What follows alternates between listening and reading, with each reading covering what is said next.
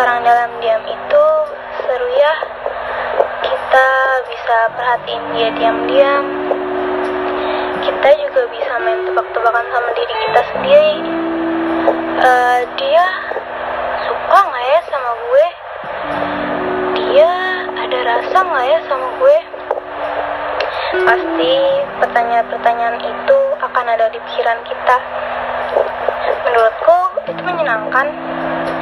Tapi jangan terlalu berharap loh. Nanti jika orang itu tidak menginginkan kita gimana? Sakit loh rasanya. Eh, jika itu benar, nggak apa-apa. Jangan terlalu dalam kesedihan. Itu juga nggak baik. Jangan memaksa dia untuk mencintai kamu. Dia juga punya pilihan untuk mencintai siapa. Tenang, Tuhan sudah siapkan satu manusia yang jauh lebih baik dari dia. Kamu, yang mencintai apa adanya kamu. Pasti ada waktunya. Nggak semua harus terjawab sekarang. Ingat, hidup tidak hanya soal cinta. Masih banyak cerita yang harus kamu lalui.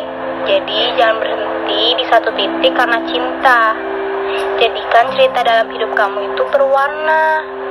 Jangan sedih-sedih ya. Kamu itu berhak bahagia. Dan jangan sakit-sakit.